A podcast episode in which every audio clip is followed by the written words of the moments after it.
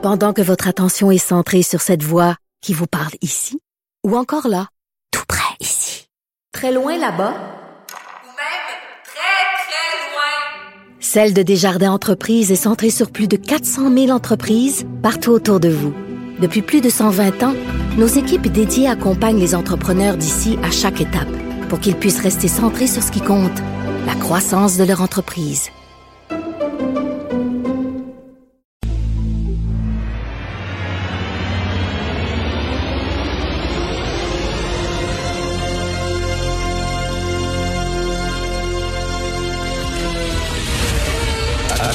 Attention, cette émission est laissée à la discrétion de l'auditeur. Les propos et les opinions tenues lors des 2 prochaines heures peuvent choquer. Oreilles sensibles s'abstenir. Richard Martineau. Un animateur pas comme les autres. Richard Martineau. Cube Radio. Et bon mardi tout le monde. Alors le PQ a un nouveau chef, Paul Saint-Pierre Plamondon, qui était tantôt avec Pierre Nantel. Il était nerveux quand il a gagné, Paul Saint-Pierre Plamondon, puis qui a prononcé son discours. Et là, il était vraiment à bout de souffle. Il était extrêmement nerveux. Moi, je l'aime bien. On va voir comment elle va se débrouiller comme chef. Et j'aimerais en profiter, moi, pour saluer Pascal Bérubé, qui était un excellent chef intérimaire du PQ. Beaucoup de gens, dont moi, on l'aurait vu vraiment aux commandes du PQ, pas de façon intérimaire, mais de façon formelle, mais il voulait pas de la job, ça il tentait pas, c'est son droit le plus strict, hein, ça il tentait pas. Il y a des gens comme ça, là. Il était un excellent chef intérimaire, il était bon, il était combatif, il posait d'excellentes questions au gouvernement. Bon, malheureusement, ça il tentait pas d'avoir la job. C'est Benoît Dutrisac qui rappelait que Ronan Ambrose, même chose, Ronan Ambrose, qui était une excellente chef intérimaire du Parti conservateur. Il y a beaucoup de gens qui auraient aimé ça, la voir là. Une femme à la tête du Parti conservateur, mais ça ne tentait pas. Ça ne tentait pas d'avoir la job. Je peux comprendre, c'est des jobs de fous, être chef comme ça. Donc, c'est des gens qui disent, travaillent fort quand ils sont chefs intérimaires, mais après ça, ils lèvent les feutres puis ils cèdent de la place. Donc, chapeau à M. Pascal Bérubé pour la bonne job qu'il a accomplie. Aujourd'hui, dans ma chronique du Journal de Montréal, je parle d'un livre de Stéphane Fouks.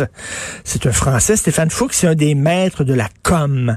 En France, il y a une boîte de com qui est une des plus grosses boîtes de com en Europe. Et il vient de publier un livre où, en fait, il s'en prend au gouvernement Macron et à sa communication déficiente et erratique au tout début de la pandémie. Et ce qu'il écrit vraiment, là, je lisais des extraits de son livre, ce qu'il écrit sur le gouvernement Macron, tu peux prendre ça et l'appliquer. Tu t'enlèves Macron puis tu mets Legault, là. C'est exactement la même chose. Il dit qu'une des grandes erreurs qui a été commise par le gouvernement Macron, c'est d'infantiliser les électeurs, de ne pas leur donner leur juste, de leur cacher des vérités sous prétexte de les protéger. Par exemple, les masques. Il n'y avait pas suffisamment de masques. Il manquait de masques en France. Alors, ils se sont dit, si on commence à dire que le masque, c'est important, parce que tous les spécialistes s'entendent pour le dire depuis très longtemps, le masque c'est pas la solution miracle, mais c'est une des meilleures mesures de protection que l'on connaisse.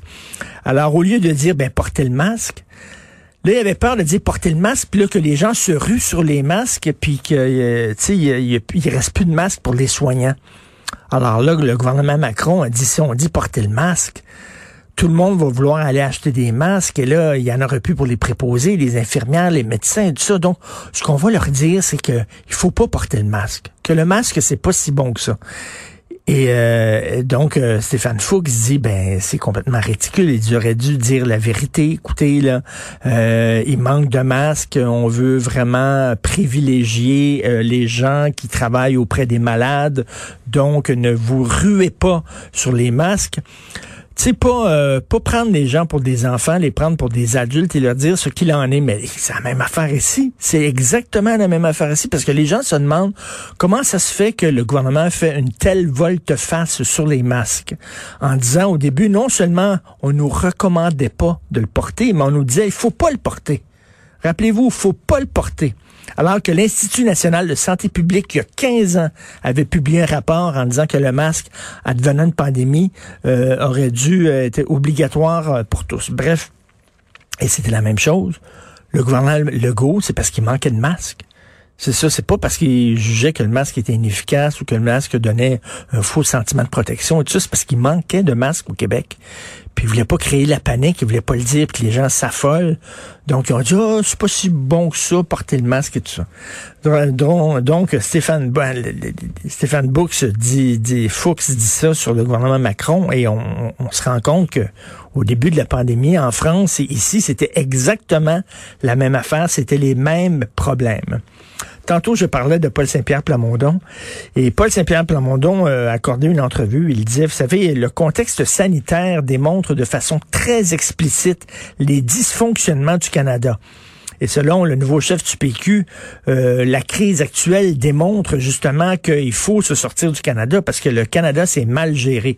Bon, effectivement, on se souvient, ça a pris énormément de temps pour Justin Trudeau de fermer les aéroports ou en tout cas d'appliquer des mesures de sécurité aux aéroports. D'ailleurs, tellement longtemps qu'il a fallu à la mairesse de Montréal, Valérie Plante, s'en charge et envoie des escouades là-bas pour recommander aux gens qui sortaient des avions de s'isoler pendant 14 jours parce que le fédéral faisait pas la job. Mais j'aimerais rappeler à M. Plamondon qu'on n'a pas besoin du fédéral pour se mettre dans la marde.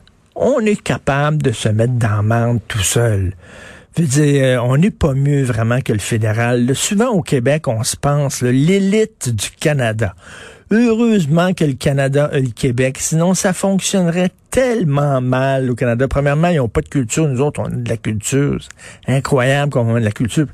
Tu sais, on se fait des idées, on se la joue, on se raconte des histoires au Québec.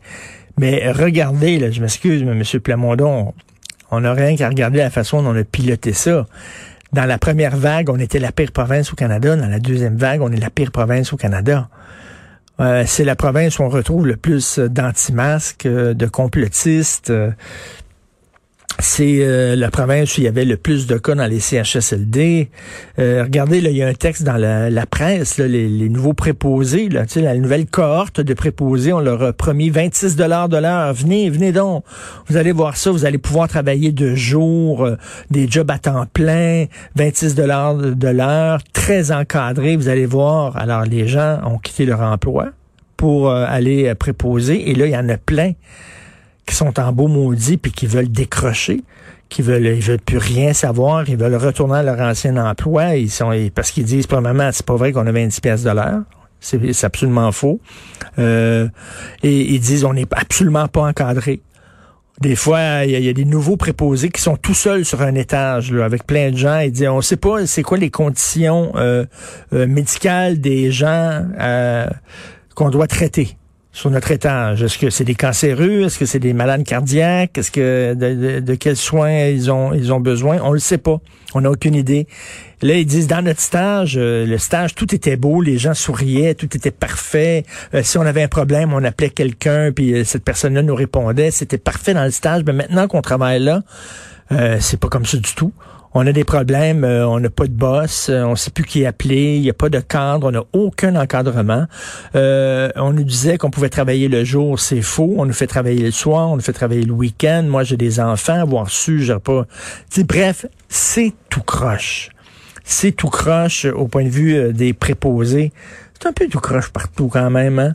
Je veux dire, dans le milieu des écoles, on va en parler un peu plus tard aussi, les écoles sont pas prêtes. Là, on parle de reconfiner les écoles, de renvoyer tous les étudiants chez eux peut-être, parce que la situation est vraiment pas reluisante et on dit que les écoles sont pas prêtes.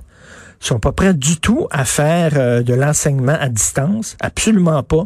Donc, il y a des manques aussi à l'école. Et je regarde la page 31 du Journal de Montréal aujourd'hui. Plein de nouvelles entreprises qui voient le jour dans le milieu des technologies. Et 36 % de ces entreprises-là, des entreprises québécoises qui ont des noms anglais. Milestone, Hard Bacon, Squeeze, The Unscented Company, Brett, Searchlight, Misplay, Human First, Live Burn. Christy, c'est des francophones. C'est des compagnies anglaises. Puis là, on leur donne des subventions là, à coups de millions. Puis ça me semble que ça devrait être, tu as un nom anglais? Tu es un nom anglophone, ben on ne donne pas de subvention parce que tu ne respectes pas la loi québécoise. Non, je veux dire, on n'a pas besoin d'ennemis. On n'a pas besoin du Canada. On est capable de se mettre dans la chenoute, nous autres-mêmes. Vous écoutez Martineau.